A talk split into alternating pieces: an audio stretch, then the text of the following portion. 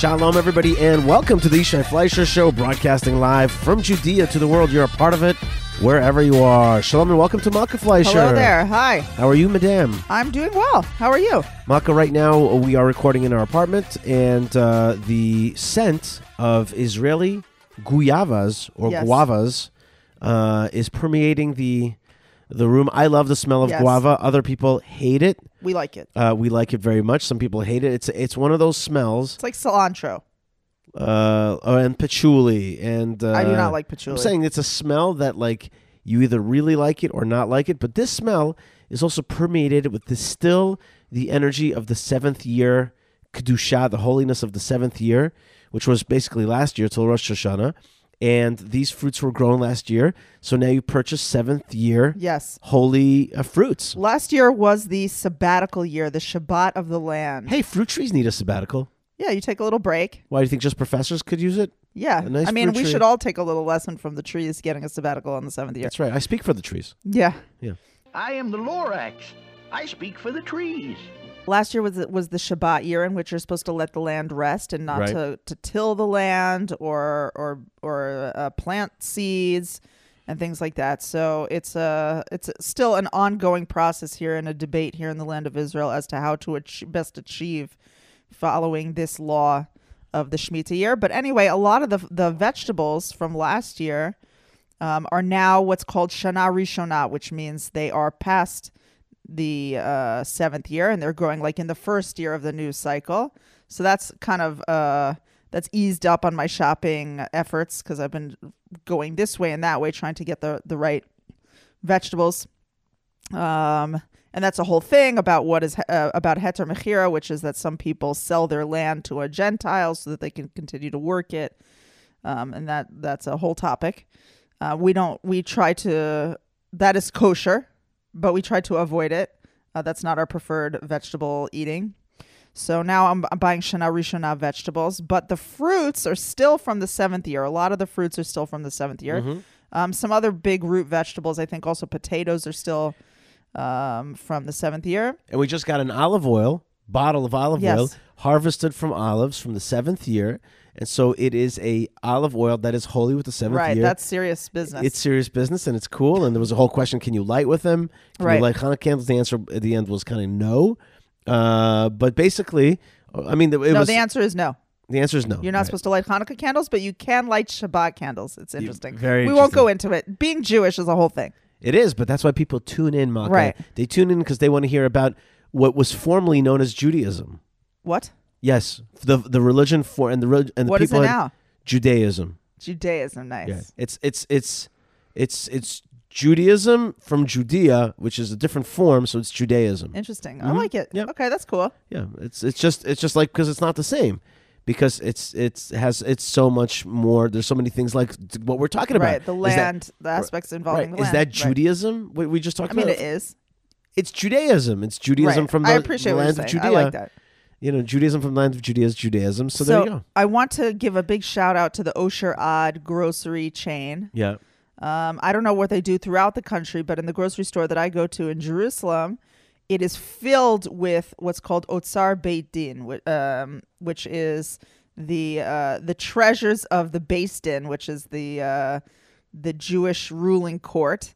And basically, the the farmers they give over their land to the the uh, the Jewish court, and the court distributes the fruits and vegetables, and they pay the which are grown during the kedushat shvi time, and they pay the farmers according to their work rather than according to their um, produce itself, and that's kind of a workaround in order to enable them to get money from the fruit that they're giving over to the Beit Din. But anyway, I go to o- to uh, to Osher Ad sometimes and pick up kedushat shvi'it, and it's Seventh- real- seventh- seventh year. Holy seventh year Now, during the course of a regular year, you go to the grocery store and you go, "Oh, tomato, look good, great, buy. It doesn't look good, don't buy. Cucumber, mm, nice and green, buy." Right?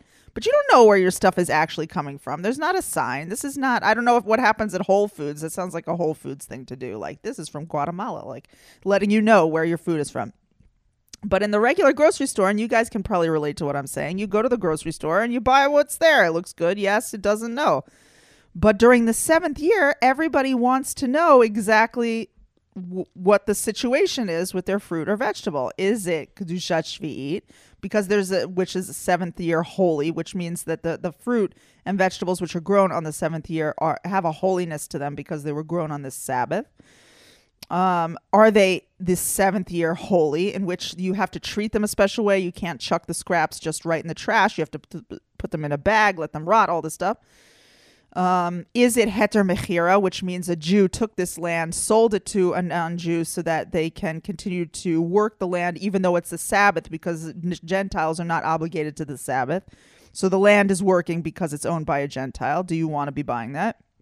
Then there's something called Yavul Nochri, which is uh, farms of non-Jews in the land of Israel. Do you want to be buying that, or do you want to buy something called Yavul Chul, which is uh, fruits from outside the land? I, I have a hard time finding an apple. Oh, look, there's an apple from Italy. Well, this is definitely no problem because it has no. There's no. Uh, Italy is a lovely, beautiful, wonderful, uh, historic country, but it, there's not a holiness in the land And like we- there is in the land. of And we had a beautiful Hungarian apple juice. Yes, we had day. Hungarian apple juice. I It was, very good. proud of that. Thank Malka. You. was very proud. very proud. You know, proud. You know? Yes, good. I see the Hungarianness went inside. I, I just want you to, to listeners to understand that we this is an inter- intermarriage. I am from Polish Russian stock. Malka is from Hungarian stock. So Yeah, but we make it work. we make it work, and I'm just proud to be, uh, you know, a little bit Hungarian. That's right. You should be proud. I am. I, you know, you know, Malka. I, you know how I love cultures and Yeah. stuff. So the fact that I like, I'm always telling people if I meet Hungarian people, like la- yesterday, I spoke to a group immediately. You know, one lady's I'm like from Hungary. I'm like, I married a Hungarian girl. I'm a little bit Hungarian, and people are like, yeah, yeah, Your okay. kids are. Yeah, that's right. By the way, I had um, But wait, I just want to finish this Yeah. tiny little thought, which is that it's it's a special opportunity during this like this series of really two years to see where your food's coming from. Like we bought this guava, the guava that you mentioned. I didn't know we grow, grow guavas. you didn't know we grow I guava. don't know, blah, blah, blah, blah. You can grow guavas in Israel, I didn't know that we grow guavas. right? And I was like, oh, neat. Like, these are Kedushat Shvit guavas. Uh, we grow, and it turns out that here in our tiny little land, which is really big but really small, we grow so many different things. Right. And you know, I know that it's like a big deal in the liberal circles today to have like local food, and even not in li- liberal circles, people are wanting to eat food that's a little bit closer to home. Mm, I don't Like, I didn't realize that right, we- Yes, let's use the right language for that, okay? Because I, I don't think that there's liberal or conservative when it comes to Whole Foods. No. that's just a Yeah. um, people who tend. That doesn't matter what their political. Li- I'm I'm sure that there's a Whole Foods in Texas, and people like to go there. Okay, fair enough. It's it's a people who are concerned with Right, but it it's been made an issue, I guess, in progressive circles. To I don't know if I don't know. Maybe I maybe I should roll that back. The point is that that it's neat to know that so much of our food that we eat here in Israel is local food. here you are you are you know what in America would be called a conservative, and you are concerned with these things. I like it. Yeah, I guess so. I guess you're right. in, in many ways you see that that's the thing like like like these things are not these these kind of titles uh or or you know app, appella- app not appellations whatever You're an Appalachian. yeah i feel like i love appalachia um, Have you been to Appalachia? I have. We should go. yeah i have um yeah that's where the ginseng is from Right. bartholomew that's right Wait, Yeah. what's the name of that show? It's on dirty riches Dirty Riches. I think it's Dir- on the filthy Discovery, riches filthy riches Discovery Channel. We Oh, watched that one time in a hotel when we were on vacation. oh my god it's all It's about like it's uh, like you know making like your wealth getting worms and stuff. yeah oh, oh it's the best making show your yeah, yeah, it's about Appalachian people basically. not just all over the country no the appalachia was oh, and what, like in the Pacific Northwest? No, Appalachia was just specifically about finding Ginseng. ginseng.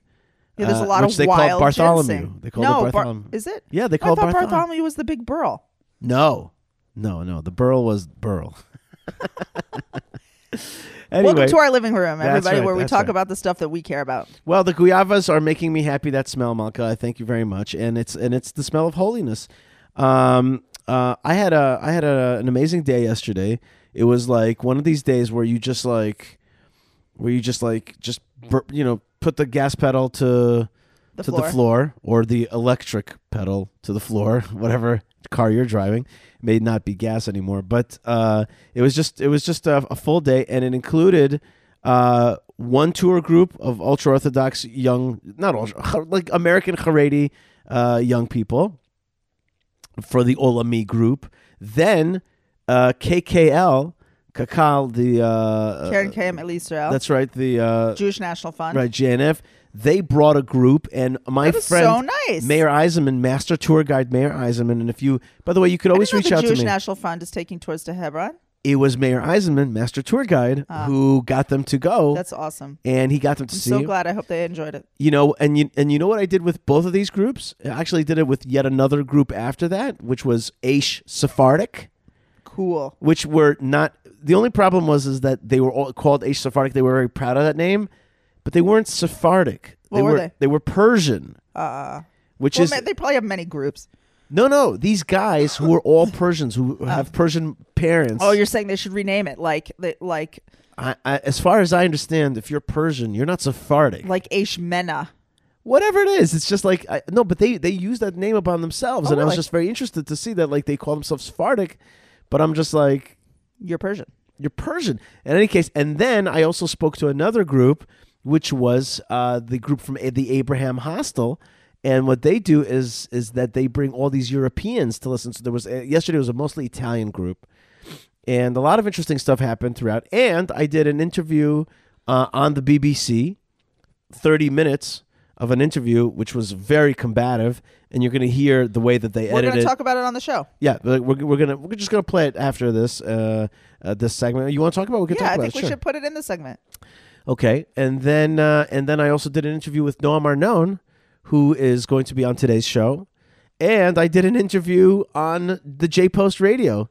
So I was like, uh, it was you know, and then I came home and then uh, parked the car, came in the house, ate something, and then went with with our daughter Leah to see our good friend Ari Silverman and Inky, his son, who was uh, who are visiting uh, and a fan of the show, a listener of the show, and a good friend of mine, uh, who had also just experienced for the first time in his life going up to the Temple Mount. Wow. And what was, did he say? Well, first thing he was glowing. I had to put on sunglasses to talk to him. it was Wow. just uh, really, it's like it's like a glow. And I said to him, and he said to me, like, like it's once you've passed that threshold on the Temple Mount, your whole relationship with everything Yes. it changes. And he says, and and also to the Kotel, the Kotel becomes this what it is, which is Or, uh, like a doorway. Right, and, and the ancient shopping plaza of the Second Temple, Right. but not the thing. Not the not the center of it. Right. The side. and and and you start to feel that and i said to him i said to him another thing that's like that in, in judaism and i know it's going to sound funny but he and i were both soldiers at the same time from a yeshiva that's where we met and, and i said to him you know it's just like being a, a, a person a jew who fires a gun and learns to fire a gun in jewish defense for the first time in your life something happens you're like you just become a different person you're like Right, oh your eyes open to something else. Right, like I'm a defender. I can, and it, it blows out that first bullet that comes out of the out of the uh, barrel. It, it blows out two thousand years of, of Jewish persecution. Yeah, right. you're just like I am a Jewish defender, and the same thing with going to the temple. Man, it's like I I yearn for the temple. I don't yearn for the Western Wall, uh, and. There was a lot of interesting things yesterday, but I just want to make two more points for you Okay. before we talk about the BBC thing. And that is one is that I took all three the three groups that I had, I took them to the tomb of Ruth and Ishai, and I took them to one of the structures that we are refurbishing right now. We're talking about a 1500 year old structure. Wow. And my friend uh, and and master stoneworker, Jonathan, hmm was literally caulking and chiseling as I was talking to these groups. How's it looking? It's looking amazing. And he and and they were just like, and I'm like, do you feel the feeling of building Eretz Yisrael? Of Yishuv Haaretz, can Wow. you feel it that this is happening as we're talking about? And I made everybody pick up a rock from the dirt and Yeah. be like, "Here's you keep this rock for what it was like before it was completed, before it was fixed." Wow. And and Did so they they do it? remember absolutely. People did it with with like, and people were like, "Wow, you really made me feel like Yishuv Haaretz." I'm like, you see, it's really happening. It's really we're really taking an old structure and and beautifying it. We are we are uh, fixing the the, the the the destruction of Judea. Wow. People really felt it. The other thing that stood out from yesterday um, is that I was with a uh, with a uh, group and this group, this uh, Abraham Hostel, and I usually I get the same questions: How do you see the future? You know, uh, you know what are what what are your visions for political rights for Palestinians? All that kind of stuff. But sometimes, you know, sometimes it goes to other issues, and uh, I was talking about how our how our Israeli Jewish youth are moving in the direction of more religion and more nationalism, Right. As opposed and I and I said as opposed to a European sense, which I understand. And I and I you know I, I made a caveat that I don't really you know I'm not from Europe and that's not my Right, issue. not But as I understand, Europe. Right. but as I understand, moving away from a sense of nationalism and national pride, and and moving also away from religion, and by the way, moving also away from family. Mm, is that true? Of course, less babies in these European Right. countries, and less marriages, and also other forms of marriages, which in the end are not produce children. or you know, you don't naturally produce children anyway. Uh, but you know, it, it's a walk away from national identity, national religion, or personal religion, and uh, and family. And so this this Italian lady, young lady, uh, raises her hand and she says, "Well, why do you think that is? Like, I, I see what you're saying about about Israel, Mm-hmm. but in my circles, you're right that people are tending away from Right. these things. Like, why why is that? You think? And Okay. I, I, you know, I, I said to her, "Listen, I'm no, I'm not an expert, but Okay. and I don't think about these things all the time. But I said to her, you know, I think first thing it's the institutions. If people don't trust the institutions, uh, not it, it the it's not only about faith in God. It's also about faith in man uh, and the systems of mankind to officiate God's stuff. And if you don't trust your church and you don't trust your church leaders, then you're not going to probably like your religion. And I said, uh, you know, I said I even know many good Catholics who don't like their pope. So right there, that's and that's people who are observant. Certainly, people who are well, less I would not say though by any stretch that the Jewish people look at all their leaders and all their institutions and go, "Wow, those are exactly Squeaky like we would want Right, them." That's right. That, that's right. You're you're absolutely right. But And- they're and- still having kids because they have faith in Hashem, Yishai. Well, I, also I said to them, I also said to them that th- that was one point I said, which is which is the institutions, and I think I think it's very important for institutions to understand that when an institution fails, people leave the whole thingamabob. Uh, the other thing is uh, that uh, I said to them, you have to have purpose. Purpose is is is a key thing. I said for Israel, we're always reminded of our purpose we have these enemies. They remind us of our purpose. They remind us of our purpose to want to survive. And and we have this like this ancient goal, which is to, you know, reestablish our, our, our commonwealth here. Uh, and I said there's just these these things inside that remind us of our purpose. But if you're living in America and you're living, you know, between the Atlantic and the Pacific, between Canada and Mexico, and you just have wealth and everything's okay, and you just start to doubt what it's all for because you don't exactly have a purpose. What's what's your mission? What's your mission statement, if you will? Okay. And I said I said it's important. Then I remembered the Italian word passion. and I said, I, you know, we have. Pa- oh, she, they asked me like, "Are you paid by the town of Hebron to do your PR work?" I'm like, "Yes," but I could be being paid doing something else, you know. And, and but I'm doing it because I have passion. I have passion for this Ah. thing, and, and, and they understood that. And I said, "That's that's really what it, what it's all about. It's about it's about the passion. It's about the passion." And so, just an interesting question from a person. The other thing I want to tell you is that now I've tested it. I've fully market tested it. The issue of uh, of Taiwan. I've now tested it with, with people from Hong Kong, uh, with people from China. There was a guy from Wuhan. There was a lady from Hong Kong. Really, well, what's she saying? I wish we could have a talk about that.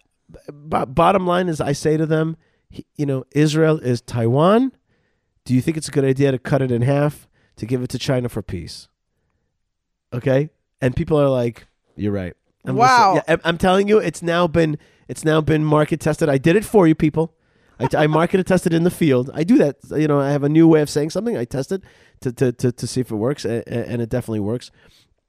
And with the young Persian guys, I said to them what we talked about a few weeks ago on the show, which is, you know, you guys should be standing up. You American, Iranian, uh, Iranian tradition, Iranian uh, children of of, of Heritage Iranian, uh, yeah, People, right? yeah. Children of, Iran- uh, of of uh, Iranian Jews. You guys should be standing up for the young people of Iran, who are standing up against their evil oppressive regime Right. and then being killed in the streets. And I said, "Do you understand the courage?" It's incredible. And I'm just like, I'm like, you guys out there in the free world should be making a stink about it.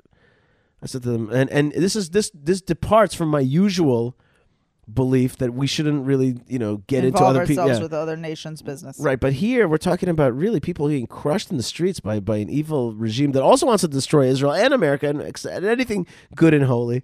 And I said, you guys have to, to, to make us think about that. And I think that that, that moved them. In any case, a very exciting day yesterday, Malka, and we will be playing in just a few minutes um, my talk with uh, BBC. Oh, we could do it right now. Yeah, let's We'll- play it right now. We'll do it right now, but I, I want to say that it, it's going to be, you know, it's about 10 minutes because I want to also play the intro so that you just get a whiff of the bitter, snaky like energy, which Wow. I, the, the, the, the layer of, of Israel hate that, So- that, that, that I had to enter in, Wow. into, into, to discuss. All right, so we're excited to listen to this. Hang in, people. Listen to this uh, interview that Yishai did just yesterday with the BBC, and we're going to talk about it right at the end. Hang right. on. And also, this is the BBC World Service. Yes. Okay. okay. Here we go. Hello, I'm Razia Iqbal. Welcome to NewsHour from the BBC World Service. It comes to you live from our studios in central London. We begin today with a story you may have heard on the programme yesterday the visit by a far right Israeli minister, Itamar Ben Gvir, to the religious compound in the heart of the old city of Jerusalem, Temple Mount to the Jews, Haram al Sharif, or Noble Sanctuary to Muslims. We are revisiting the story because we have an interview today with Mr. Ben Gvir's spokesman, Yishai Fleisher. It's the first time we've had the chance to speak to a representative of the party, Jewish Power, since their inclusion in the new Israeli coalition government. And we're running it because of the controversy surrounding Mr. Ben Gvir's visit and the party's presence in the government, which has caused disquiet inside Israel and internationally. His presence in the compound was not a first, but the first time he visited as the new security minister. This was widely condemned as provocative, not least because back in 2000, Ariel Sharon, when he was an opposition leader, visited the site and it was widely credited with setting off the second intifada or uprising, which lasted years and many people died. The condemnation came from the Palestinians and widely across the Arab world. Cautionary words over any change in the status quo of the site also came from the White House and the State Department. Ned Price is a spokesman. The United States stands firmly for preservation of the historic status quo with respect to the holy sites in Jerusalem. Uh, we oppose any unilateral actions that undercut the historic status quo. They are unacceptable. Uh, we're deeply concerned by any unilateral actions that have the potential to exacerbate tensions, uh, precisely because we want to see the opposite happen. Yesterday, Ahmed al Dik, an advisor to the Palestinian foreign minister, said he held the Israeli Prime Minister Benjamin Netanyahu responsible for what happened on Tuesday. We condemn this provocative breaking in, and we hold the Israeli Prime Minister, Benjamin Netanyahu, directly responsible for this breaking in, especially for misleading the international community about this breaking in. We take it seriously when Ben Gvir, the extremist minister Ben Gvir, breaks into Al Aqsa compound, because that will affect the situation. And we consider this breaking in as an official Israeli invitation to a round of violence in the field that will be hard to control. We call on the international community, and especially the American administration, to move immediately and to stop the activities of this government. Itamar Ben Gvir has a conviction for inciting racism and of support for a terrorist group. He's a man who, along with some in the Religious Zionism Alliance, of which Jewish Power is a part, is emblematic of a significant shift in Israeli politics. Individuals who hold extremist views who are now in the mainstream of Israeli politics. Mr. Ben Gvir's spokesman is Yeshai, Yishai Fleisher. Why did Mr. Ben Gvir go to the compound yesterday? Uh, the purpose was uh, the same purpose that uh, Mr. Ben Gvir and thousands of other Jews uh, ascend to, which is it's a holy place for the Jewish people. And he has done this many times in his life. It's not something special or unusual. It's just part of uh, Jewish observance to be connected to this place where two temples stood, where two commonwealths had their capital uh, in 3,000 years ago and 2,000 years ago. and the Jewish people are highly connected to this place. And Itamar Ben Gvir basically was doing something that the Jewish people have always yearned to do, which is to be connected and part of this place. He, you say he's done it before. We we are aware of that, but he is now a minister in the Israeli cabinet, which gives it a different strength, if you like. Does your party want to change the status quo, whereby Jews are allowed to pray there? I think that the the issue at stake here is Jewish rights basic human rights, really. It's really a place of prayer for all peoples. And that's what it says also in the prophet Isaiah that this place is going to be a, a house of prayer for all nations. Is part of that uh, visit to Temple Mount as a minister, is it part of Mr. Ben Gvir's objective to assert Judaism equal claim to the site? I think that Mr. Ben Gvir represents a will of uh, many Israelis, uh, maybe millions, who really believe in Jewish rights in Judea, in Jerusalem, uh, and certainly on the Temple Mount. And uh, I think it's also very important to note that one of the groups that wanted to make sure that Minister Ben Gvir won't go up there was Hamas. They were like, you know, you dare not go up there. The minute they said that, it almost left him no choice. This country is not going to be held hostage by the whims of terrorists. And so, you know, they almost force the issues. The minute that they think that they're going to start dictating where people can go and who, who people should be afraid to pray to and moving their lips, the minute you have that kind of messaging, then Mr. Ben Gvir really standing for basic human rights for the Jewish people and for all peoples had to go up to that Temple Mount. But but there are many in Israeli politics, Israelis who are uh, nervous about the values that Mr. Ben Gvir holds. Do you accept that he is a polarizing figure in that context? Well, politics is a polarizing thing, isn't it? We choose the representatives that we think represent our values. Polarizing or not, that's the problem of politics. Politics isn't the representation of everybody at once, it's the representation of the majority. Just, and the majority of Israelis clearly want uh, Jewish rights to be asserted.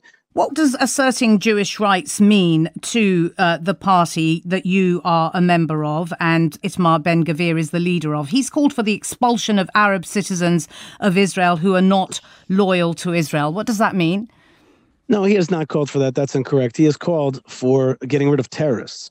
And basically, you have places in Israel. If you, you would liken it to America, imagine if large swaths of New York State were controlled by Al Qaeda and somebody who would be antithetical to the United States. We can't have that within the Jewish state. We're a post Holocaust people. We want to make sure to be safe and secure. We're a, a small defended minority in this region. We're basically like Taiwan, like a small, tiny island within a much larger Muslim world. Not all the Muslims are our enemies at all, but there is a jihadist uh, atmosphere, a milieu out there, and we basically want to continue to be live safely and securely on our land. Well, you say that Mr. Ben Gvir wants to get rid of terrorists, and yet this is the man who, just until very recently, had a picture of a terrorist who he was lionizing, a mass murderer, Baruch Goldstein, a picture of him in his living room.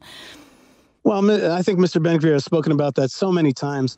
Uh, it's uh, a long time ago he took that picture off and he said that that's not who he is anymore. He now has six children. He's 46 years old uh, an extremely successful uh, lawyer here in israel and basically says listen i grew up in a more radical tradition and now i've come to understand that the enemies of israel are the terrorists and the radicals and the uh, and and the jihadists and that's who i want to deal with. But the arab citizens uh, are not part of that. Not only that there are many arab citizens including mayors of two Arab cities who have come out and said, we need Itamar Ben Gvir to be strong against the jihadism in our towns. Mr. Well. Fleisher, you say that he has apologized for that. That photograph was only taken down very recently. Just for listeners who don't know who Baruch Goldstein was, he was a man who massacred 29 Palestinians in prayer at the Cave of the Patriarchs. Isn't it true that he took the picture down for political expediency and that his lionizing of the ideology of both Baruch Goldstein Goldstein and of Meir Kahane, also uh, an ideologically right wing Jewish person, is a sign that it's his character that is being questioned at the moment. Should this man be entrusted to run a military police force in the world's most sensitive religious city? First thing is he took he took this picture off many years ago and he's apologized since, publicly apologized. You could keep harping on it, but the bottom line is that he's he said that that is not what he stands for anymore. Number two is you're saying you know it's a referendum on his character. The referendum has been taken. It's called elections, and today he is a minister in Israel. So you can keep asking whether he should or should not. And I appreciate your interest in our politics, but bottom line is that the Israeli people uh, are for it. And I tell you again that I meet Arabs every day who tell me how it should only be that he'll be successful in taking taking away the illegal weapons and taking away the, the strength of the terrorists because they abuse Arabs first before they abuse anybody else. Well, perhaps they won't respect your party's desire to annex the entire occupied West Bank, which is what your policy is. Uh, is is it the case that were you able to do anything that comes even close to that, that you would not afford the Palestinian residents in the occupied West Bank Jewish citizenship? First thing is, you call it occupied West Bank. And again, I think that's an en- engaging in a certain memory and historical erasure, uh, which actually no, to. it's to do with it's to do with international law. International law says that those territories are occupied by Israel, and that's a legal term. Well, I don't know if you're an international lawyer. I happen to have studied international law at Cardozo Law School in Manhattan. We believe that this land is ours and it's contested. We believe that Judea and Samaria is our historic homeland uh, and we are not occupying the places that we've lived in for the last 3,000 years. But the truth of the matter is, is that those questions that you asked about citizenship, these are all complex issues and we have to move forward. But the, the basic idea is to give the most amount of rights to the most amount of people, to have minorities living in our country have upward mobility and decency. Mr. Fleisher, what does the most amount of rights mean? Were you to annex the West Bank and not afford Palestinian residents Jewish citizenship, how does that make the Jewish state a democracy? First thing is is that we're not right now. We our party has not uh, offered up exact plans for how we see uh, the future of this. And I wrote an article in the New York Times, which you could see called "The Settler's Vision for the Future of Israel," which discussed five alternatives to the two-state solution, including that you know Jordan is the original Palestine, returning the Jordanian citizenship to the Palestinians that, that are living here but still remain in Israel as residents. And there are many other options. But the fact is, is that our party has not yet issued, you know, exact plans. And, so and, can, and yet, you know, Mr. I, I Fleisher, I am, I am looking. Uh, on, let me, let no, no, no. Let me. I, I, have to pick you up on this point, Mr. Fleisher, because I am looking at sure. the New York Times piece that you wrote. You said Arabs yes, can ma'am. live in Israel as other minorities do with personal rights, not national rights. Surely this is the as... building, this is the building of a racist state that you are envisaging. Look, first thing is is that uh, Israel is, a, is is like I said is like Taiwan within a major region, an Arab region, in which Jews have no rights. I mean, if we talk about apartheid and racism, this is a region like Syria and Egypt. These are places that Jews have zero rights. Now, here you cannot even compare the the liberal outlook uh, of Israel to the Arab countries around us. However, we still have to protect our minority uh, in this region. We have to understand that this is our tribal lands, and we have to protect our people from being overrun in various ways. Uh, how we're going to give the most people the most amount of rights is, is something to work out on. Doesn't it concern you that the American Israel Public Affairs uh, Committee, AIPAC, which doesn't interfere in internal politics in Israel, has called your party both racist and reprehensible? Well, you know, they uh, the the folks at AIPAC, and I used to work at AIPAC. Uh, they should do you know a better job trying to represent the will of the Israeli people instead of condemning the will of the democratically elected government. I think that's a mistake, uh, and I know many people at AIPAC, many supporters of AIPAC, who are cr- incredibly disappointed in these kind of statements. And I think that really that distances us from one another. But I think that most American Jews or supporters of AIPAC, when they come to Israel and they understand the security situation better, when you live in Israel, you realize the security situation, you realize that we need a strong so called hardline government that's going to protect us from this terrorism. Once you get that in your head, that this issue is really about terrorism and stopping terrorism, then you understand that Israel needs this kind of government that's going to be strong, push back on terrorists, and thereby actually create more opportunity, more forward momentum, more progress in this whole region. We'll speak to our correspondent in Jerusalem to fact check Yishai Fleisher and also hear from a prominent Palestinian. Still to come, we hear from Cuba, well known for its boxing prowess.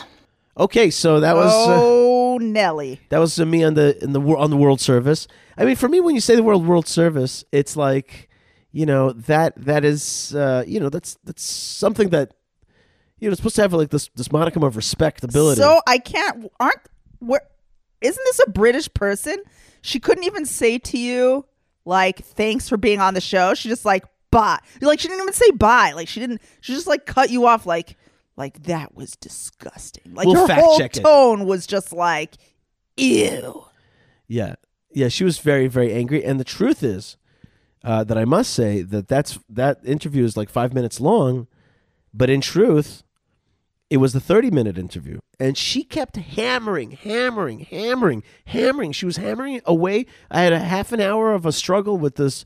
She, Wow. she- and she was like, and she, every She had a billion questions for you. and she had it all prepared. She had it all. Well, yeah. I must say, she was totally prepared. Well, they You know- they thought they were going to crush you, but no, No. you did a really good job. I do want to say, Yishai, that one thing that I noticed is that she mentioned twice Jewish citizenship. What do you think that means? Jewish are the Palestinians going to be able to get Jewish citizenship? I thought that she would say Israeli citizenship, but she said twice. She never said Israeli citizenship. She said Jewish citizenship. What does that mean? I mean, I'm not sure if it's just a slip of the of the tongue or some kind of confusion, but I'm not sure it's a bad thing either. If she understands that it is a Jewish state or a Ju- Judaic state, if she understands it that way, and she understands that in order, if she understands that it's an ethnic identity and not just a secular national identity, then that's a good thing. Let her think that that indeed to be. And I, I, I had, I, I remember one time. I uh, found something off putting about it. I won't lie. To me, it felt like she was like, I don't know if I can put this into words. Like she, she, either she couldn't acknowledge Israel even as like a state, Right. But then she was talking about citizenship, so she had to have been recognizing that we have a country because countries have citizenship, and she wants them to get citizenship. So Jewish citizenship was that her way of like s- not so subtly saying that we're Jewish extremists or Jewish uh, supremacists rather, and that Israel is only a state for only Jews.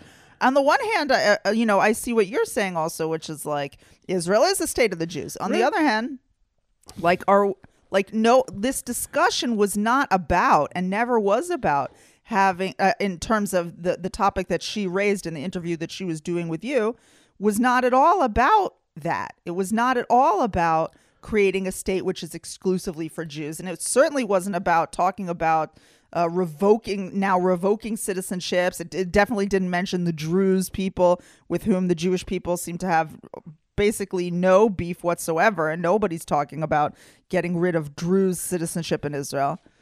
So Funny, we do obviously have a minority of people uh, and non-Jews living in the land of Israel. And we still bring in people even on Aliyah, and that is a, obviously a major source of uh, controversy. We still bring in people who are not uh, Jewish according to Jewish uh, religious law. all that stuff is true, Malkah. But you know, you know, you know what it is. You know what the thing is. The the Gentiles in their hate, some of them, Right. They They'll actu- reveal. They'll they're reveal actually their revealing, truths. Right. But they're actually revealing that what is the truth, Right. Which is what are the real questions here. Right. I want to. By the way, yeah. she asks me. She asks me in the interview, not in that. That's not aired. She goes, "Do you and the Otzma Yehudit or or Jewish Power Party, Jewish Power Party. uh, uh, do you want a third temple?"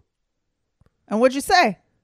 I said, "Well, it's not an issue of us wanting it or not. It's it's in the prophecies. It's in the Bible. That's that's what's you know been prophesied that there will be a third temple. However, right now this political party is working for just basic human rights. Right now, we're talking about just moving our lips in prayer on the Temple Mount. But if you want to talk about that, that's not for the party. That's that's biblical prophecy. That's what was my wow, answer. she didn't. That did They not didn't make play it that. in. They didn't play that. I thought you nailed this interview, Yishai. I was really proud of your of your responses. They were very good responses. But I, I want to say to you, Malkah, you see, she, they're, they, what, what I like about them and what I respect about them is that actually they're not beating around the bush. Right. They're just like, wait a minute, you're going up to the Temple Mount and you want a Jewish state. And you want a Jewish state, and you want a temple, don't you? Say it. And it's yeah, like, maybe we should just say it. that's, that's what I'm saying to you. Like, in, in a sense, they actually get to it. Right. They they sense what's going on, what the undercurrent is, and we keep being like, no, no, no, no, no, no, no, no, no. That's my point to you. But like, it's kind of like, yeah, That's my point to you. My point to you is that they like, if you if you listen carefully, that's what they're concerned about. And you could just say, sometimes you can tell from your enemies more about what you're really about. And speaking of which, let's talk about the word enemy here for a second Okay. and the word friend. Okay. Who is our friend and who is our enemy? This Itamar Ben Gvir, our Minister of National Security, going up to the Temple Mount, something which he did like the week prior to that and the week prior to that. Like he's always going up on the Temple Mount. He goes up a lot. But now he he became a minister and now he went up to the Temple Mount. It was a nice quiet morning and nothing happened. The end. That's the story. It was a There fast is no day? story. It was a fast, It was fast a day? fast day about Jerusalem That's right. Right? That's right. And he goes up to the Temple Mount and everything is fine. The end. That should have been the story. But no. Countries around the world roar, start to get really, really upset because one dude took a morning stroll that he typically takes on the Temple Mount, again on the Temple Mount. And they got so angry. By the way, it was not. It's not roar. It's more like bark, bark, bark, bark, bark, bark, bark, bark, bark, bark, bark, bark, bark, bark, bark, maybe. Interesting. it- it's not roar. What are you roaring about? Well, I'll tell you, Yishai. I'll tell you. There, there was a news article that went up, or a news story that went up, that really upset me. And the the article was that the the United Arab Emirates and China went to the UN Security Council on behalf of Jordan and the Palestinian Authority, which are, uh, I guess, observers. I don't know. And they called for a meeting of the UN Security Council, the mm-hmm. organization in the world that's like, we're meeting because there's about to be a nuclear war. Like, and they came and made a meeting. no, I don't think they about- made it. I think I think that they. They're, they're, they- they're calling for a meeting. The Right. meeting has not happened. Right. They called for a meeting to discuss this one guy and his walk. right. And you're just like, first of all, I just want to say UAE. I don't, I don't know. Like, I don't know how I feel about you right now. Um, very disappointing. Right. And and luckily, when we went into the Abraham Accords, Wait a second. Wait, let, let's let's. Let, I just want to make it. I want to make it clear. The UAE, uh, and along with other countries like China, called for a Security Council meeting to talk about Itamar Ben Gvir on the Temple Mount, and and and as you said, it's an absurdity if you compare it to real problems. And I tweeted about this, like for it's example, absurdity, even if you don't compare it to the the real Russia problem. the Russia Ukraine war has hundreds of thousands of people dead, threat of escalation to nuclear proliferation, and nu- right? nuclear Iran's killing people. China Right. has has Right. daily protests And about this- lockdowns. Right, and this dude is a, is a is a is a Jewish dude who walked right, took his morning prayer walk. Right now, so so so there's an absurdity uh, about that. Uh, UAE is supposed to be our new ally. Now, the real the, the the next level of absurdity, the deep level of absurdity, is, is a little bit complex. So follow me. Why is the UAE and maybe Saudi Arabia moving towards rapprochement with with Israel? Why? Because we're strong. Strong. What does that mean?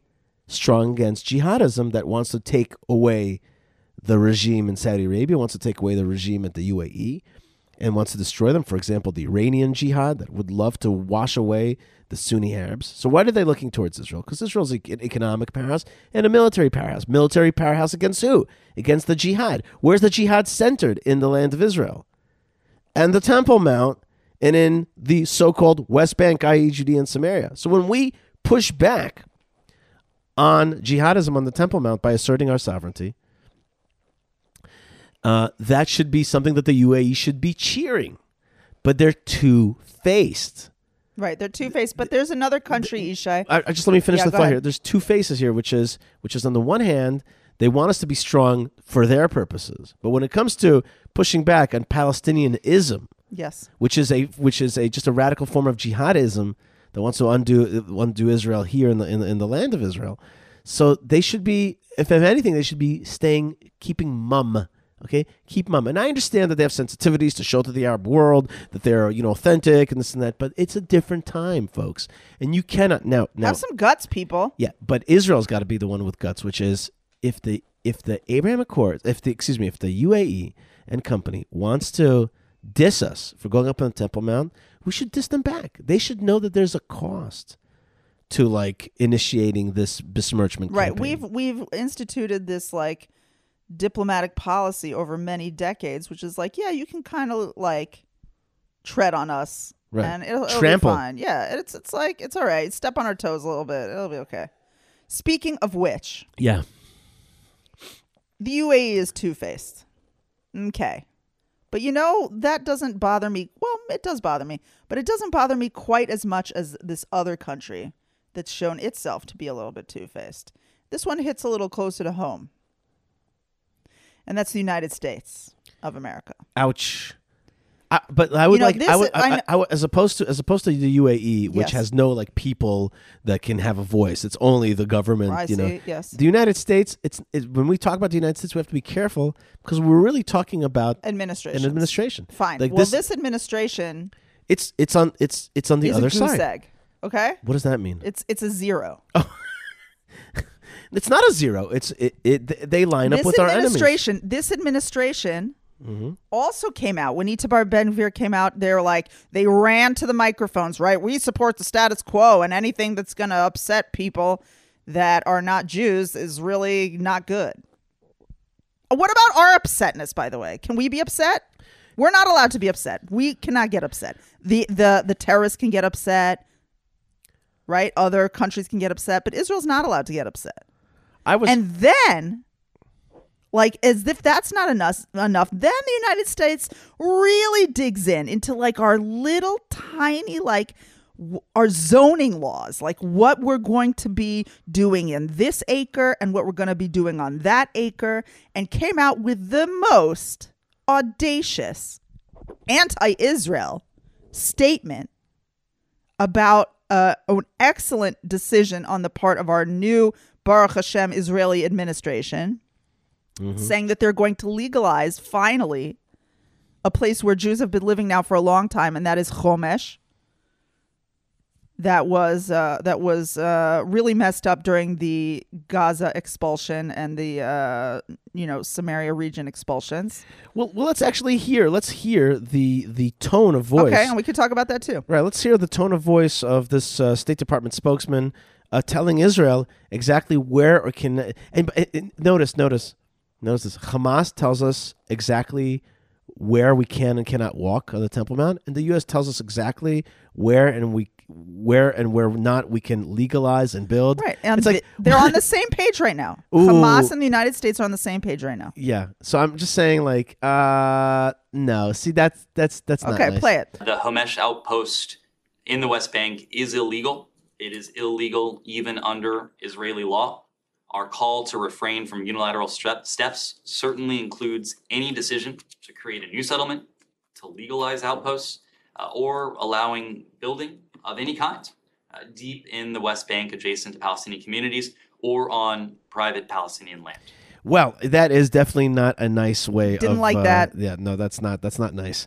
And and we're not. I don't. I don't. I really think that like Just we're not beholden to that stuff. Also, Yeah, eh. and I have to say that as irritated you know as what I you know what you yeah. know what you know what. Let's not talk from point of view of Jews. Let's talk about from point of view of Americans, many of whom are listeners to this show. Yep.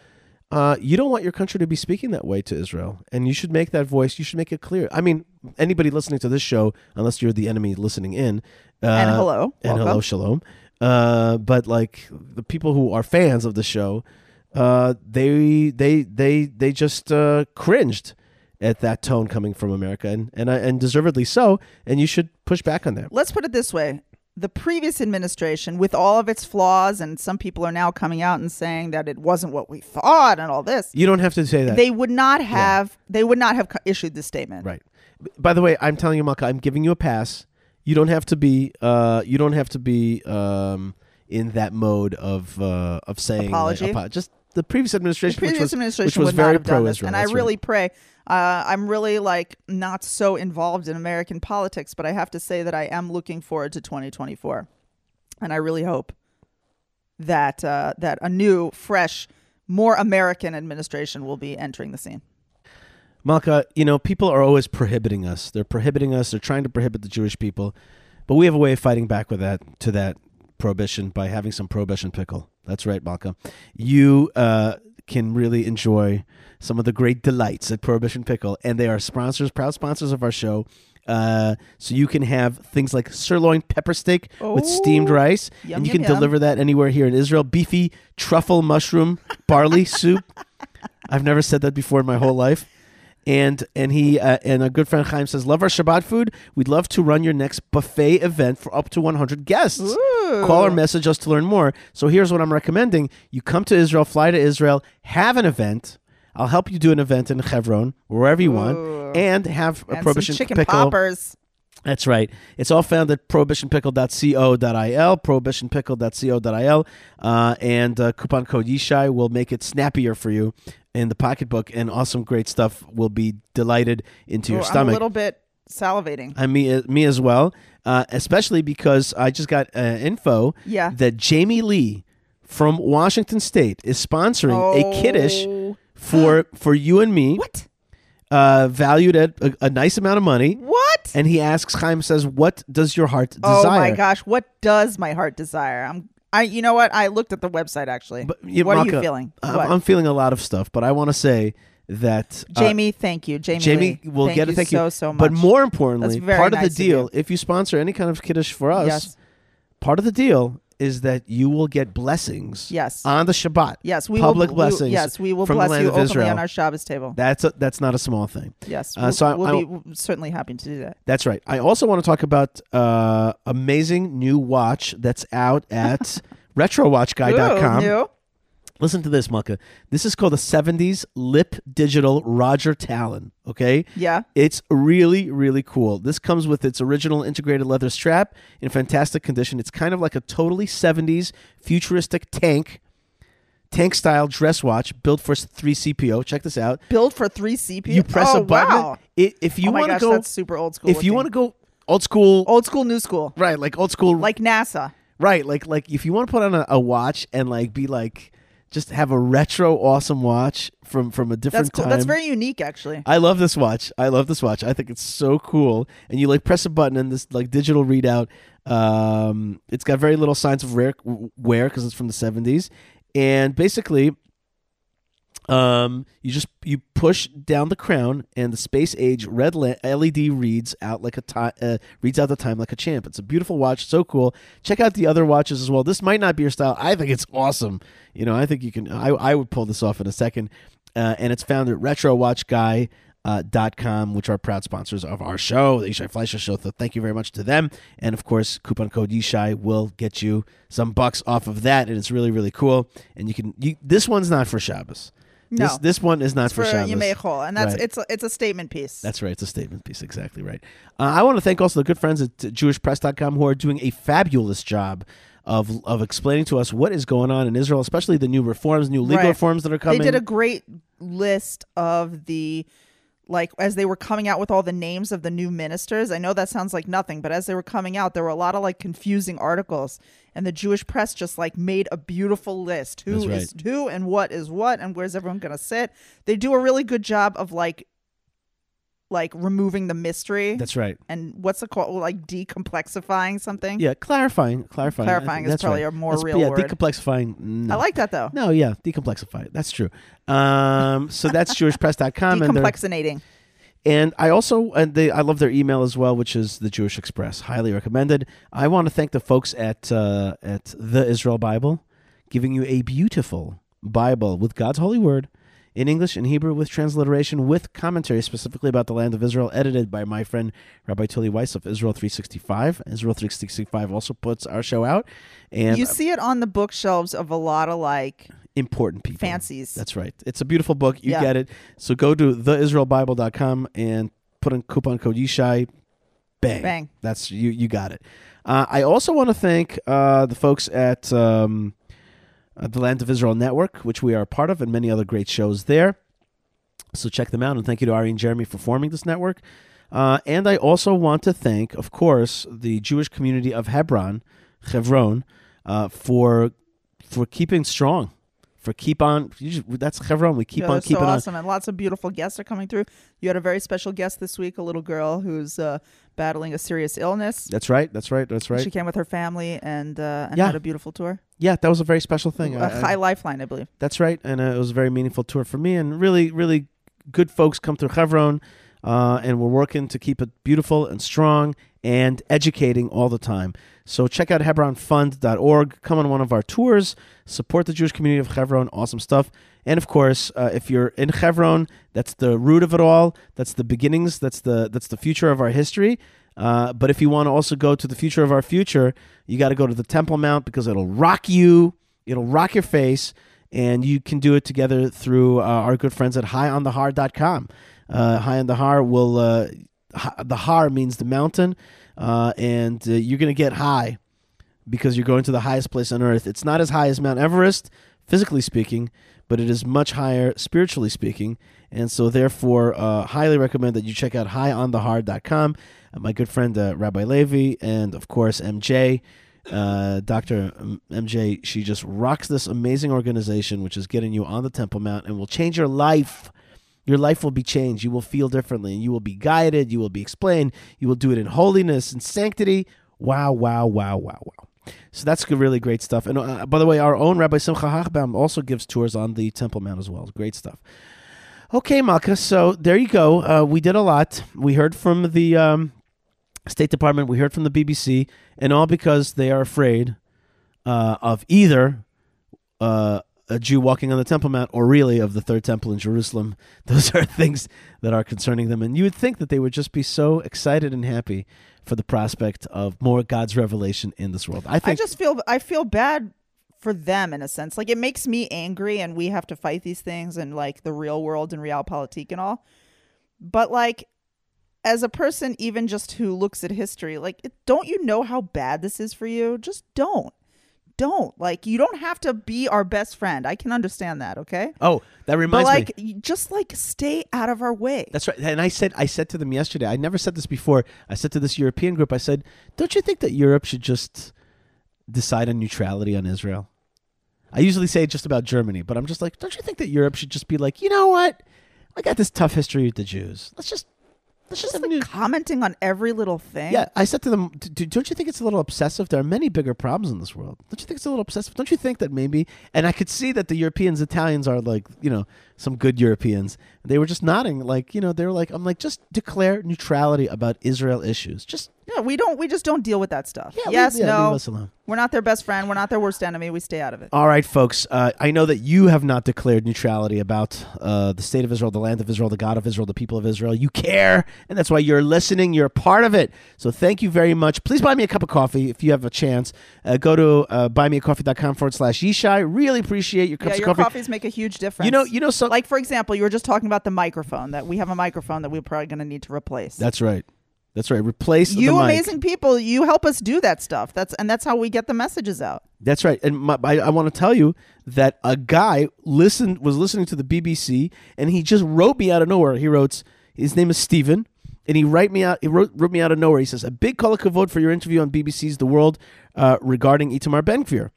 While I don't agree with everything Mr. Ben represents, mostly I do, the duplicity, he writes, the duplicity of the world on this matter is just beyond belief. You did a great Kiddush Hashem representing Israel in your interview. Thank you. Wow. And then he bought me a cup of coffee. That's so nice. I, I Thank you. Thank you for that cup of coffee. I don't think he's a listener to the show. I just That's think beautiful. he heard on the That's BBC. very nice of you. Very cool. Very cool indeed.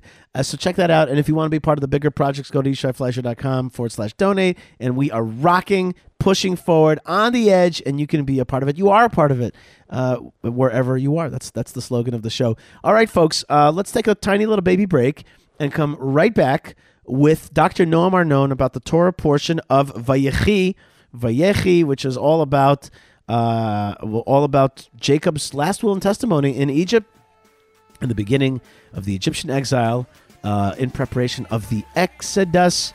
Uh, so that's coming up right movement now. of Jah people. Oh, movement of Jah people, mo- movement of Jah Jewish people. Uh, and God bless you from this good land. Malkah Shabbat Shalom, and thank you so much. shalom. All right, we'll be right back, and Shalom. Yishai needs coffee. Please help support the show by buying Yishai a coffee at buymeacoffee.com forward slash Yishai. Thank you and l'chaim.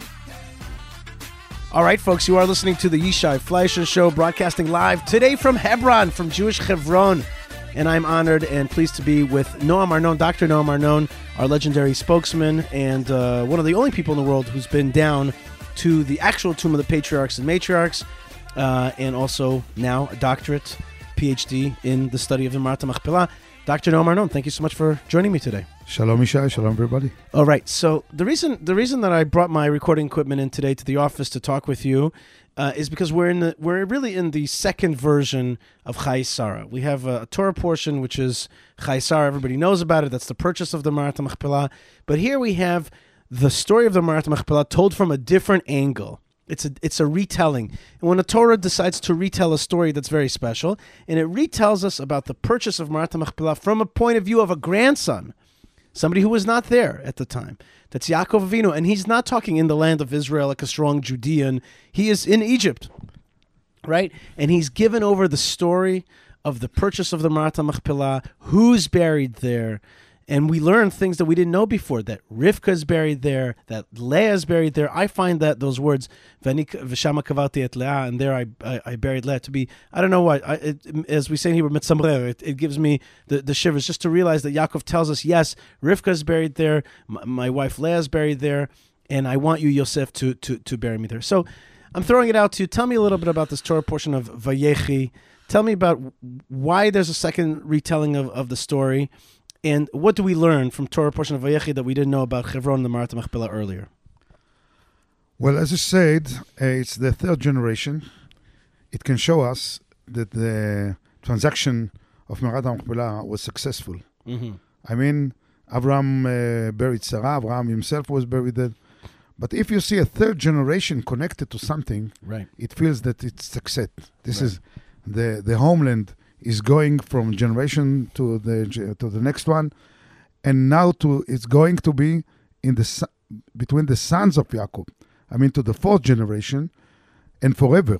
Right. This is um, a message that can show us that the connection, the chibur to Hebron. Hebron means chibur in Hebrew. Connectivity, connection, friendship. It's connection, yes. So this connection is going on. The chibur the connection is going on from generation to until us. Now, before we go to the details of the story, let's pay attention to, to one very, very uh, important fact. Yaakov, in his last words on earth, telling his sons one thing take me home. Take me home. Take me home to the place I belong, to Hebron, to my fathers. Take me home. Roads, what's that? The country roads. Country take, road, that's right. That's right. Country roads, take me home. Well, in this case, it was the Via Maris. Yes. It was through the, the sea the sea route uh, up through Beersheba, and then uh, and then up and to then Hebron. to Hebron. I mean, Yaakov uh, had chosen, and it is a decision that he made. What shall I tell to my sons on my last minutes on earth? Shall I tell them, ואהבת את השם אלוהיך? Love your God. Shall I tell them, ואהבת לרעך כמוך? Love your friend. Shall I tell them, be faithful? Be what? I tell them one thing be connected. Mm-hmm. Get connected. If he, know, he knows that if the sons take him to Hebron, and feel this connection to the fathers, to the heritage, to the ideas, to the values, to everything that these fathers symbolize, and the message of the fathers, this will connect them to the next future. They will connect them forever. Because Yaakov is standing in a very um, dramatic point. He knows that when he go past, when he will pass away, the forefathers as as prophets uh, will disappear. Now, what's going on to continue? How can he make sure that his sons will continue with their identity, with their message, with their faith? Now he understands the connection to the roots, the connection to their heritage will preserve them to the future. And this is the decision he made. And this, I think, he did it right. Because you, you see the result. After three and five thousand years, three thousand and five hundred years, uh, we are still the sons of Jacob. We are still right. the sons of Israel. we are still Bnei Israel, the children of Israel. Now, more than that, when we build a state, we call it Israel. We take the name of Yaakov, of Israel, from Ma'arat Machpelah, and we call ourselves our new um, national uh, uh, creation in this ancient in this ancient name of Israel, which is Yaakov. Actually, the the the state of Israel is standing on a foundation that was made here by Yaakov in Hebron. Mm-hmm. This is something magnificent, something big, if you think about it. Mm-hmm. And then Yaakov tells his son, Take me home, take me home to Hebron. Now, he, he, he does it twice. One to Yosef. Right. One one he gives just directly to Yosef, and he and Rashi explained to us makes a lot of sense. He's the one that could. He's got the power to do it. Moreover, it seems like, and this is also true from the Amarna letters, that um, uh, immigration and emigration in Egypt was highly controlled. Highly controlled. It wasn't like you could go in and out easily. It wasn't like the EU. The borders were highly controlled, including leaving. leaving is not so simple because you have your wealth. They may not want you to take away the wealth. so he uh, for, he says to to Yosef, excuse me, you can take me, and also you'll be able to say to to Pharaoh that you took an oath to take me back to the land. You're forced to do it, and that's why he forces him to take that oath. Yes. As you see that when the the brothers, ten brothers, come to Egypt Mm-hmm. to have some food, Yosef knew about them. Right. It doesn't that everyone can come and buy something. No, because Yosef, as a prime minister, he knew about everyone who's coming. Right. So, um, as you said, the immigration is controlled, and this is why he had to tell Yosef to get a permission to take him. And I believe that um, many things with him and many people moving around, going to Canaan. Now, let's remember, Canaan was under Egyptian control Right. at the time, and uh, uh, this is I I think that they used this uh, funeral to somehow to as a as a statement, as a political statement. We are here. The Egyptian forces, the Egyptian troops, come with Jacob. We are here. This is a symbol of this Egyptian uh, presence in Canaan, symbolized by the father of the of the king. So the viceroy, the the, the vice king, pri- I think yes. prime minister is actually prime minister is a good way to talk think about it, which is king and a prime minister who rules under him. yes. Mm-hmm. So, and then after that, after I think that Yaakov and understood that Joseph will fulfill, and Joseph gave his word, and oath, uh, his word to take him. And now Yaakov con- connects all these signs. He calls all these signs. Right. saying, Once once it's assured that his body's going to be taken to to Hebron, the promise is Yes. made. Uh, he brings in the rest of the the folks. and then he give everyone a special. It's not a blessing. It's a message. right. It's a special message that will that will somehow lead this person for the future. And then he says, "Take me home. Take me to Hebron. Take me to my fathers, to all the sons." He did it again, although Yosef had uh, promised to do it, but he did it again in order to ensure that all the sons will be involved in this funeral. All the sons will come and attend it. they will not say, "Okay, this is a." He gave it uh, the this mission to Yosef. Yosef will do it. He has his troops. He has his uh, wagoners. His whatever.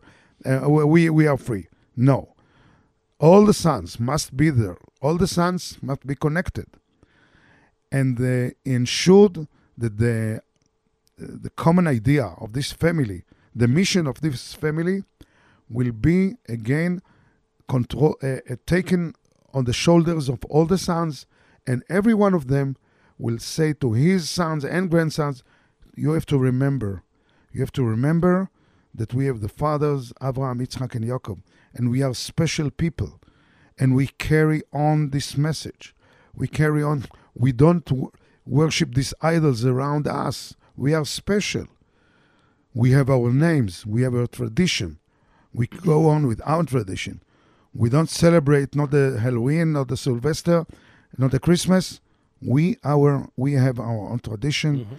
This message will be taken and, and will be delivered to the next generations. Right. So they're they're they've already moved to Egypt, and now they're coming back. and they're going to Hebron. What do you think? What do you think it looked like? Do you think it was just a cave? Was there markings? Do you think that that the how, how did how was anybody able to tell that it's like you know our people's special place? Um, moreover, another question is why does it keep on mentioning Ephron the Hittite? Why does it keep on telling us about this guy? Okay, I get it. You know, we know the story. He bought Avram bought it from Ephron the Hittite, but it's it kind of his name is associated with the place. Why why why reassert that so many times? I think this name was like uh, a king in Hebron, and the local um, population, the Canaanite, Hittite population in Hebron. When you say Hit, Hebron, uh, Ephron the Hittite, it's um, it's like s- like in, in I don't know, like in America you say Lincoln, you say like in Israel you say Ben Gurion. Right. It's something very special person. He was the um, sort of a president or a king or something like this in in Hebron. So when you mention this name, Uh-huh. you get Like title. Ja- like Jabri. yes, Right. Uh, yes, he was the leader. He was this, the leader of the clan here. Yeah. So when you come and say, "This is my property," Right. I bought it from Hebron. Ephron. Uh-huh. Okay, okay, so do it. Uh-huh. So, in order to somehow to deepen this understanding between the, his sons, that will be uh, spread out bet- am- among the local population, he had to say this name again and again to make sure. Remember, you came, you come to Hebron. Now, at that time, we know that there was a city in Hebron. We found the walls, we found the presence in Hebron, in the uh, MB, in the Middle Bronze Age. This city is located here, and they loo- was looking from the from the mount here down to the valley. They saw this uh, uh, funeral. They saw these hundreds of uh, troops of Egyptian troops with uh, all their uh, uniform and, and flags, etc., etc., and they understood this is the Jewish property. This is the place that Ephron, Ephron our president, had actually delivered and, and sold it to, to the Jews. Uh, and there's a famous Rashi that talks about uh, the the question that when Yaakov sends out Joseph to go to Shechem, so it says Mi'emek Hebron. So Rashi says, but you know Hebron is in the mountain, not in the valley. so he must have sent them from the deep uh, suggestion of that uh, tzaddik, that righteous man who was buried in Hebron. I always wish I could take Rashi up to the hill and show him that he, of course, he's right that it was from the deep suggestion of that righteous man, but it's also from a valley that when you're leaving Hebron, the mountain, there it is, the valley, and that's where the tomb is. It's in that valley. Exactly, exactly. And Rashi actually quotes Chazal, our sages, and they knew where is Hebron, and they connected the valley, the ge- geographical valley, to the um, idea of the valley, to the to the to the man, to the prophet who is lying there in the valley, and what he knew that uh, the sons of Israel are going to back to the exile. This is exactly what's going to happen. And what about the what, about this question that I have for you, which is um, that we didn't know about Rivka when she was we, we didn't know that she was buried in Ma'arat Machpelah, and we didn't know that Leah was buried there. And then there's this verse, you know, it's like you know, uh, uh, you know that, that I buried I that I buried Leah there, that my mother Rivka is buried there. You know, it's it's like a it's like a piece of revelation. It's a very piece of important piece of info. Okay, we could guess it from the beginning. Okay. You ask uh, why it was not mentioned. Chazal answer to this question. Everyone has an answer. Everyone has a reason why the Torah didn't say it. Okay, this is one of the question. You know, learning Torah is full of question. Learning uh, Tanakh is full of que- question. Some of them uh, are free to us to to put our own uh, suggestion, Right. and we can be right and we can be wrong. Well, well, well, I think that first thing is we just got more info. Like this is not just a repetition, but there's there's a piece of info that we didn't know about, and it fulfills this this consciousness that Ma'arat Machpelah is also a cave of couples. This is something that I'm like I'm harping on every day here on tour today. I must have said it ten times to different tour groups. You know, this is a place of couples. It's a place, and I know, and I tell people this might surprise you because you may have been told something different, but it still takes a mother and the father to make a family. I just I tell people because they may have been told something else. So so people are you know just get to set the record straight. In right? Hebrew, uh, you can say it's the shrine of the forefathers and family. Right. Or mikdash hazugiyut. Mikdash hazugiyut. Uh, right. The, sh- the shrine of of uh, of couples of couplehood. Uh, couplehood. Right. I don't know if they have that in English exactly of of uh, relationships. And I love this verse. Shama kavru et Avraham ve'et Sarah ishto. There they buried Abraham and Sarah his wife. Shama kavru et Yitzchak ve'et Rivka ishto. There they buried Isaac and Rivka his wife. He could have said Shama kavarti, but he says in that case he said they buried. Uh, and he doesn't say his mom, he says his wife. V'shama kavarti et Leah. There I buried Leah. I don't know why I find this to be romantic and moving, and uh, that's where I want you to take me. Says, Uh, yes, because Leah was not the first. Uh, the preferred wife. She was yeah, she was the yes. second wife, Kavichol. Yes, Right. right. but actually, most of the sons, uh, she she she brought most of the sons, Right. Including Judah and Levi, Levi. and uh, um, Yaakov now said, "Okay, uh, she all all all all her life, all her life, she had to to to live with understanding that she was not the first uh, adifut, Uh, the she she was not the preferred. but uh, somehow, uh, somehow."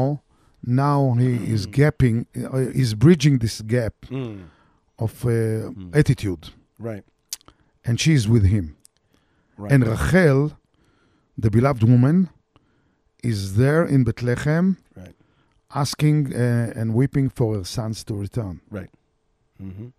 I, I like to explain to people that, that Ma'arat Machpelah has an element of consolation. There's something about the whole family being together. Uh, nechama. Nechama. Nechama. While Rachel Imenu refuses, Manali Nechem. She, she refuses to be consoled. She doesn't want her husband to say to her, there, there, it's going to be okay. No. she wants to continue crying until all her children come home. And and, and Noam, I want to tell you that I always tell people when they make aliyah, I say, "Good, now go to Rachel Imenu, tell her you can keep crying, but not for me." I must tell you something. Okay. I heard from Rabbi Shlomo Goren, Mm-hmm. the chief rabbi. You heard it yourself. Yes, I heard it. chief rabbi of Tzahal, Yep. of the IDF. Yep. In the Six Day War, after the liberation of the Har HaBayit of Temple Mount, at that night, he went to Bethlehem. He wanted to enter Rachel Imenu, but it was closed. Then he, he heard the noise, and a key fell right near to him. An Arab from the house saw him searching around. He threw the key. Unbelievable. And gave him the key. He went inside to Rachel Imenu and said, Rachel, you are, you are crying. קול ברמה נשמע, נהי בחיב תמרורים, ורחל מבכה על בניה מנה לנחם. על בניה קיננו. Now I, I, now I tell you, רחל, כה אמר השם, מנעי קולך מבכי, ועינייך מדמעה. Weep no more. Wow. כי מנעי קולך מבכי ועינייך מדמעה, כי יש תקווה לאחריתך נאום השם. You have hope to your, uh, to your future, Your future has hope. ויש שכר לפעולתך, Your efforts have. ושבו בנים לגבולם. I want to tell you, Mama Rachel, your sons had, returned. Right. Now, this was a message that she was waiting for. From the days from the days of Yirmiyahu, she was waiting to hear her sons returning and saying, Rachel, weep no more, we had returned. Right. And then in the 90s, uh, the Jewish people, Israel, decided to cut away the ancestral homeland and give it away to a terror organization. And then, uh, furthermore, to uh, almost give Kever Rachel away to the terrorists. And by, by sheer, you know, last moment efforts of uh, Rabbi Porush and crying, literally crying to, to Rabin, they made a little pen marker around it. And then the beautiful romantic tomb of Rachel Imenu was turned into this type of prison complex. And it was turned into this defended, you know, galuti, exilic, uh, defended, uh, like like fortress compound. And then it became a super popular destination with with constant buses. The place is bustling. It looks like a prison, and yet it's become a Haredi, ultra orthodox, like like central stop, yeshiva, free food. The place looks like a prison, and yet there's people praying there constantly, nonstop. Now there's new apartments in the back there. I mean, I mean, the story of the Jewish people keeps going. You know, I mean, it just it just keeps going. And you know, I, I remember I, I I remember that they uh, decided in early 2000s to stop allowing car traffic into it. I remember that it was Tisha B'av and Nadia Matar led a, a walking protest. I was there, and we led a pro walking protest, which worked. They they re-allowed cars later on, you know. And now today, it's like Kever Rachel is like, you know, it's not a beautiful romantic little place, but it is alive and hopping. Uh, you know, that's that's the history keeps going. People rem- remember when the Soviet Union was in power Right. and the communist world was in power. No one could imagine how the walls of this empire are going to collapse. But they did. They did. In Tafshinun, Tafshinun Aleph, in 1991, the walls collapsed and the wall of Berlin had collapsed. I believe that the walls of Rachel will collapse and uh, and she will return to us and we'll return to her and we'll see again this beautiful uh, home of Rachel Imenu again. Now then the children rem- uh, return and we hear, we finish Sefer Bereshit with uh, Yaakov Avinu brought to Hebron, uh, being uh, buried again in Hebron, and the the sons returned to Egypt to complete the prophecy of Abraham Avinu. And then- And then, Right. in the days of David HaMelech, all the sons returned to Hebron. All the tribes, the 12, uh, okay, representatives of all 12 tribes returned to Hebron to say to David, You will be our king. Hmm. So the Cycle is unification. completed. Yes, cycle completed. And the Hebron is unifica- unifying the people again and again. And then from Hebron, David HaMelech arise to be the king of Israel. David, Melech Israel, Chai, Chai, Vekayam. He didn't, you know, he, he is alive. That's right. This idea is alive. Amen. Dr. Noam Arnon, thank you so much for your time. Happy Parshat Vayechi. Uh, we also have, by the way, an ultra Orthodox Shabbat coming this Shabbat. Uh, this organization called Kedushat Zion, which is trying to bring uh, Zionism to the Haredi community. Uh, they're going to be here uh, specifically because it's a less quiet, it's a, it's a more quiet Shabbat than than Chayei Sarah. In any case, I want to wish you continued success uh, in spreading the light of uh, Chevron and these ideas, the, the light of King David and the forefathers and mothers, and spreading that light out so that people can come in and reconnect. Thank you so much for being with us. Shabbat Shalom. I was glad to be with you, Yishai. Wish you success and continue all your work you do. All right, folks, you are listening to the Yishai Fleisher Show, and I want to thank you so much for being with me. Uh, I want to thank the folks that make this show possible, which is Ben Bresky, Yocheved, Tabitha. Tabitha, Moshe, Moshe, and Lou, Lou when we go we're live. live. That's right. And that's the folks that produce this show and make it happen. I also want to thank uh, you for being out there and being awesome. Write me an email. Show me your awesomeness. Send me a picture of your life. Yishai, YishaiFleisher.com. That's right. Let the spirit move you to send me a tiny little email. It makes a difference when I see who you are, what you are. I broadcast to you, so broadcast a little bit back.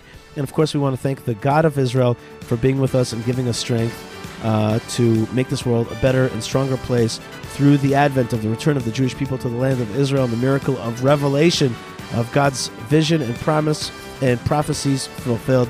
It's all happening here and now. Don't let cynicism bite you. Uh, be be into realism, which is the realism is that God's revelation is happening and great things are happening in this good and awesome land in this great and amazing time. Stay tuned, stay strong, stay connected. God bless you. Lots of love from the land of Israel and shalom.